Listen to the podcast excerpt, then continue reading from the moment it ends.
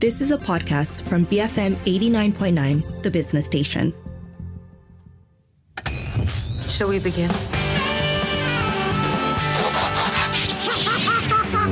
Expecto Patronum!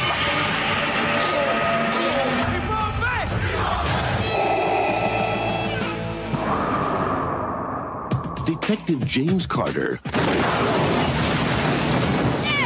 loved his job just a little too much. You destroyed half a city block, That block was already messed up. and you lost a lot of evidence. You Still got a little bit left. But the job got a little too dangerous. Han was about to get his daughter back and you screwed it up. I would like one of my people to help. Now it's time to bring in the master. Please tell me you speak English. Do you understand the words that are coming out of my mouth? Ah, Beach Boys. Oh, hell no. Don't you ever touch a black man's radio, boy. BFM 89.9, you're listening to Pop, Cul- pop Culture, Popcorn Culture, uh, with Lynn and Arvin, just two buddy cops surviving without their third, Sharmila Ganesan. Um, so, okay, let me just clear things up. Uh, for the rest of this week, tomorrow we are going to be reviewing Elemental, uh, which is the latest from Pixar. So we thought it would be fun to go back and look at an opposites attract kind of film. Uh, and it just so happened that Rush Hour from 1998 is 25 years old, which is just a, you know, a mind meld in and of itself. the fact that we went with Rush Hour to celebrate Elemental is something else, lah. You know, I mean, other than the opposites attract, it's the other end of the the racial spectrum when it comes to comedy and content and production and all that other stuff. Um, so when we decided to throw back to Rush Hour, right, my immediate reactions were, "Oh my God, yes! Um, it's been a while. I love the movie," and immediately after that, I was like, "Oh, uh, but wait." But will joke. you? Yeah, exactly. yeah, and the Mm. second joke, and the third joke, and the fourth racist joke. Um, and then I think about some of the scenes and I laugh, and then I go like, how have those jokes aged? And that's basically how I feel about the movie. Like, it's a very like confusing take because it's such a product of its time. And I think the best worst part is that it's actually progressive Teflon. Um, there, are, there are clips from Rush Hour 3 that are still viral on, on TikTok and Instagram today and no one cares and i don't know how So, Rush Hour is. Does anyone need the summary? Maybe I'll just do a quick one. Um, essentially, a the Chinese ambassador's daughter uh, gets kidnapped, and in the process of that happening and them trying to recover her, they end up getting a cop uh, that doesn't want a partner from the LAPD to babysit the guy that is coming in from Hong Kong who used to guard the ambassador's family. So the LAPD cop is, of course, Chris Tucker. Uh, the Hong Kong cop is, of course, Jackie Chan. And actually, that is the whole story, to be honest. It's the fact that you have these two actors doing their thing in this movie. The story itself is deeply tropey and irrelevant. And I'd actually forgotten most of it when I watched it. Um, even now, it's kind of a struggle to retain. I don't think anybody really cares. What you remember is part of what you heard in the trailer. Um, Jackie Chan doing Jackie Chan things, specific scenes, you know, what is it good for, all that stuff. no i think that's like so true because the whole movie is carried by both jackie chan and, and chris tucker and I forget every time what the story is about. I've seen the movie a bunch of times, and every time I watch it, I'm like, wait, where where did this plot come from, or where did this character come from? There's the whole thing you mentioned about the kidnapping, and there are a couple of gangs involved, and there's a whole like, you know, there's there's the, there's a bit of a mystery element to it. I always forget, and none of it matters by the end. Um, I think the movie's like biggest achievement is that Chris Tucker is such a incredibly charismatic, energetic lead, and they also somehow managed to sign Jackie Chan to the movie, who just needs to move or do something physical to be highly entertaining, um, and that's it. So you put both of them together, and somehow they worked. Uh, they they managed to jive, and they had such chemistry on screen.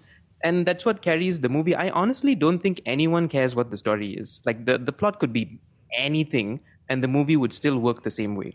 So, one of the fun things about doing throwbacks is that you are looking back to a time before these people were these people, or sometimes you're watching the movie that made them the stars that they were going to become. And in the case of Rush Hour, look, I'm not going to make the argument that Rush Hour made Jackie Chan a star. I am not stupid and I am a Malaysian Chinese person and I know better.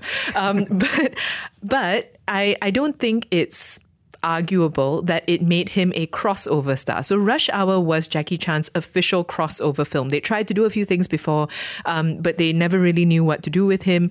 And Rush Hour kind of gave him that that big boost that has resulted in, you know, him being a cowboy and in him being, you know, all the other things that Jackie Chan has since gone on to do in Hollywood. But it was also Chris Tucker's big break in some ways. I mean, he'd already done other things, but he hadn't become a bankable person. And so Rush Hour did those things. And there is, I think, a looseness to the characterization and to the way that they play off each other that is part of what makes the chemistry work because there's a fair amount of racist stuff which we can talk about Yeah. um, in in the thing. But even now, watching it, I'm like, oh, these two guys are buddies. I, I there's a part of me that still enjoys watching them play off each other. I mean, the movie is easily one of the most perfectly made buddy cop action comedies ever made, right? And it's surprising because it wasn't even made by a particularly good director. Brett Ratner. Um, yeah, who's hmm. you know, I mean, his his work isn't like shiny or anything, but the fact that he put this together and made this trilogy is also it's surprising. I I, I think it's surprising. Since you mentioned the jokes and the racist humor, I, I have a question. Like, are Chris Tucker's jokes, which are extremely racially driven, are they funny because of the way he says it and because he's making a fool of himself when he says it and playing off like American ignorance and American stereotypes? And that's why you're like, oh, look at him. He's like, he's goofy. So it leans more to like a, a family guy, South Park sense of humor and not so much to old black and white Hollywood racist sense of humor. You, you know what I mean? Yes, There's like yes. That, there's that divide. There is. Um, I think a part of it is also that. So. Chris Tucker's performance and actually Chris Tucker's jokes, I agree. Like sometimes there's a. I didn't actually feel uncomfortable watching it. Um, I don't know whether it's because Yeah. this is not the first time I'm watching it, and therefore I, I'm familiar with. I'd forgotten about things like camel hump. Actually, um, you know, in the middle when he's like, "Oh, it's camel hump," I, I, I'd completely forgotten about that.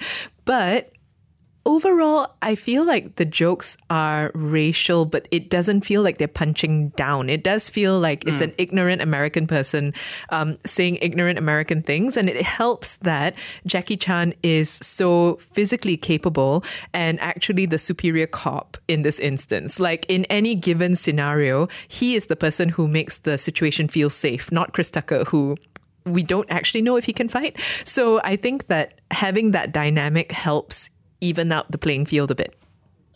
I also felt like it's because Jackie Chan was a bigger star at the time, for us at least, right? So we are more exposed to him and more familiar with uh, Jackie Chan's work. So even looking at him from a behind the scenes perspective, of the two, he's he has more of a legend status. And Chris Tucker's uh, Chris Tucker's been in a bunch of movies, but he's Chris Tucker. lah. He's not like a leading man, big action film. And like you said, this is the movie that put him on that pedestal. So even watching it then and him sort of like mouthing off and saying things to Jackie Chan, you're like at the back of your mind, you know that that's Jackie Chan and the other one's just just Chris Tucker.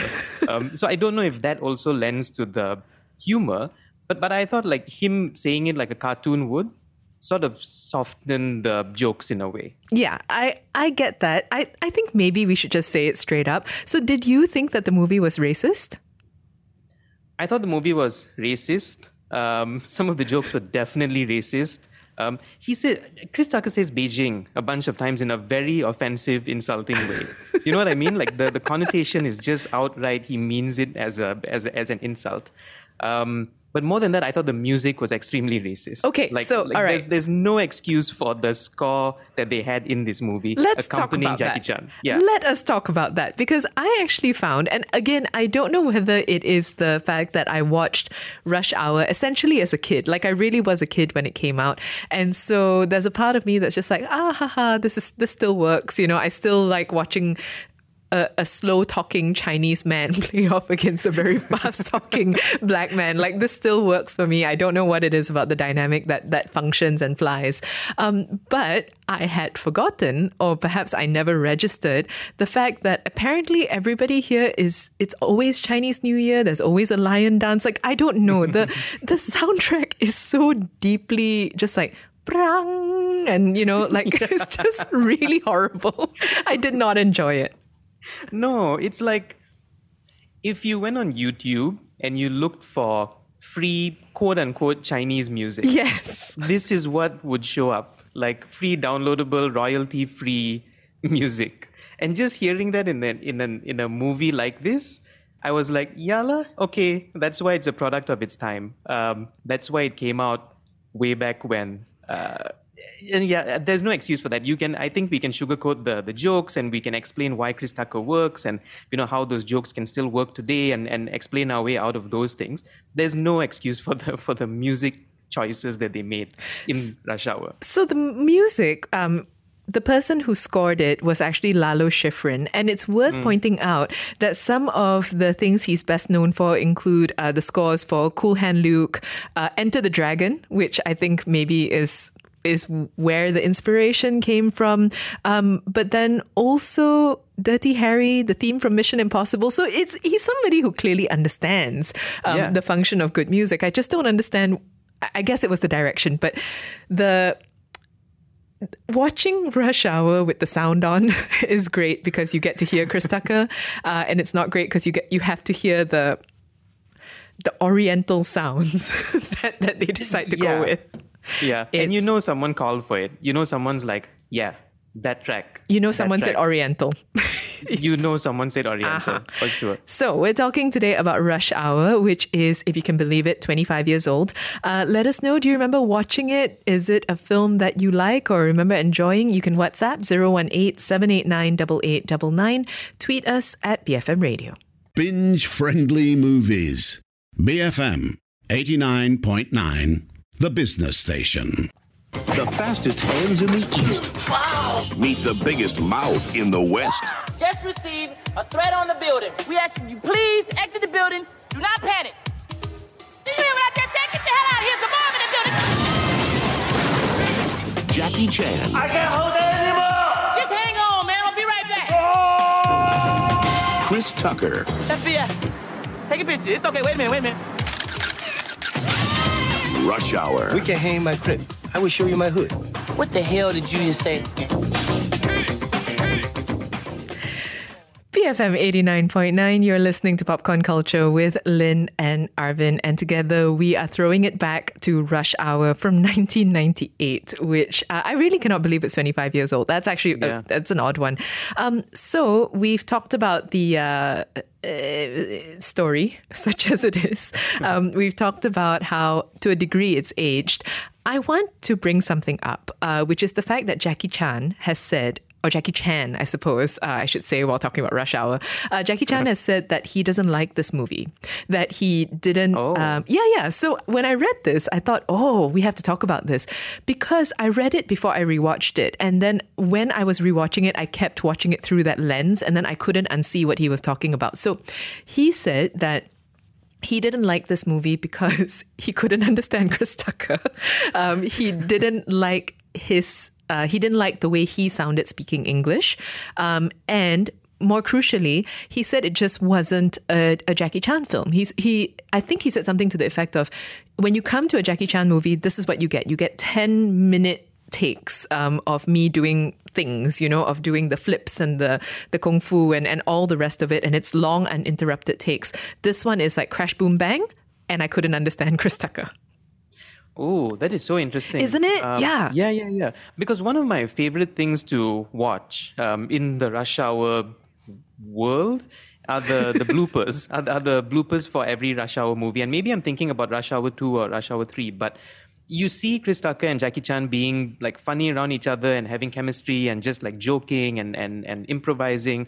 Um, and you see them having so much fun, and that always makes me enjoy the movie a lot more. But it's interesting that you told me that because the one thing I've always wanted more from the first Rush Hour, especially, is more Jackie Chan physicality. Yes. Or more like an, an uninsured, Hollywood uninsured Jackie Chan doing what he does best, you know, like just letting him loose, uh, letting him move around. I, I wanted to see those action scenes because that's why you get him in a in a movie, right? Like why do you sign him and then tell him not to use his hands and his and his legs to do the things that they do best? So I was thinking um, I, I, put aside the Chris Tucker thing because they actually are friends, and I think that um, mm. Chris Tucker did a fair amount of improv. Um, that might have been why there was a bit of language confusion as well. So I think the language stuff aside, um, this was Jackie Chan's first lots of talking in English Hollywood films. So yeah. there is that to to consider, but after I realized what he said about this is not really my kind of film,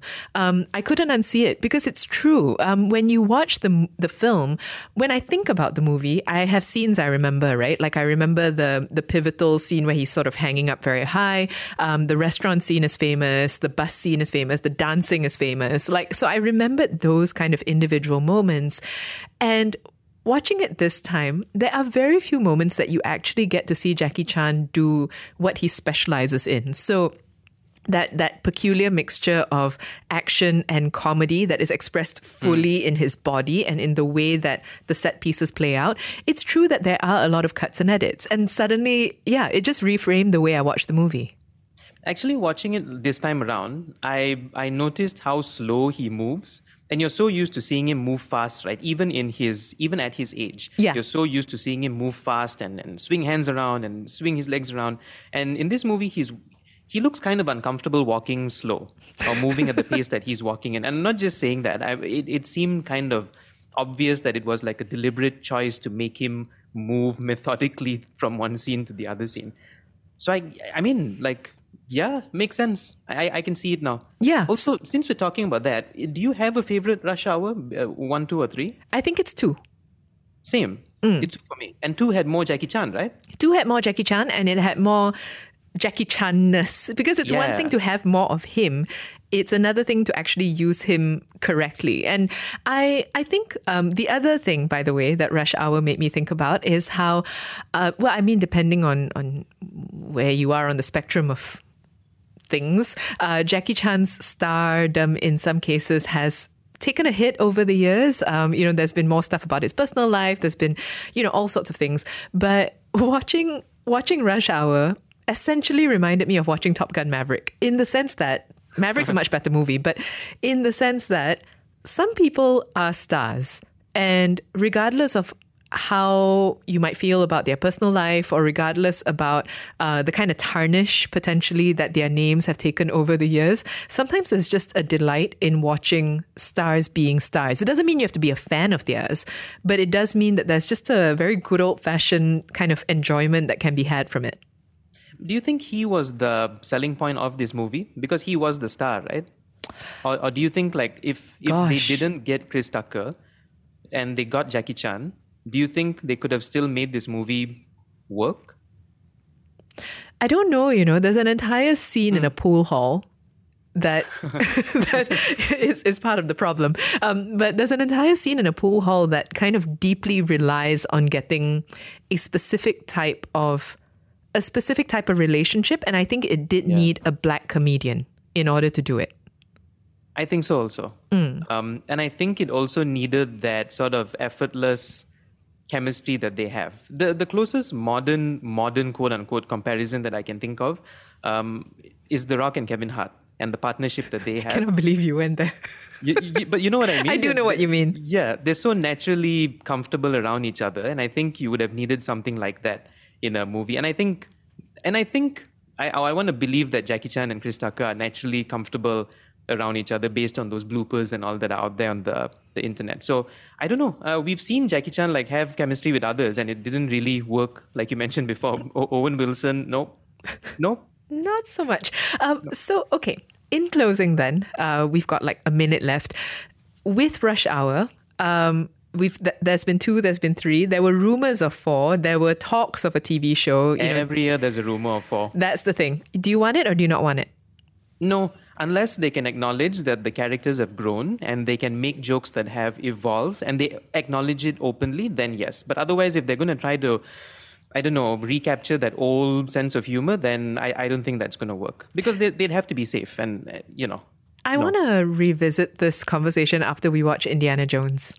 I feel like I'll have a clearer answer about how I feel watching very much older people go back to, to the roles that they originated. Um, but, anyways, we've been talking about Rush Hour.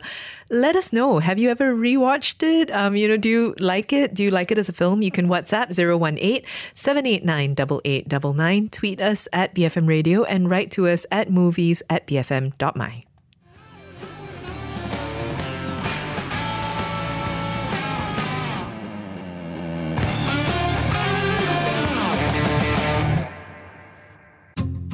have been listening to a podcast from BFM 89.9, the business station. For more stories of the same kind, download the BFM app.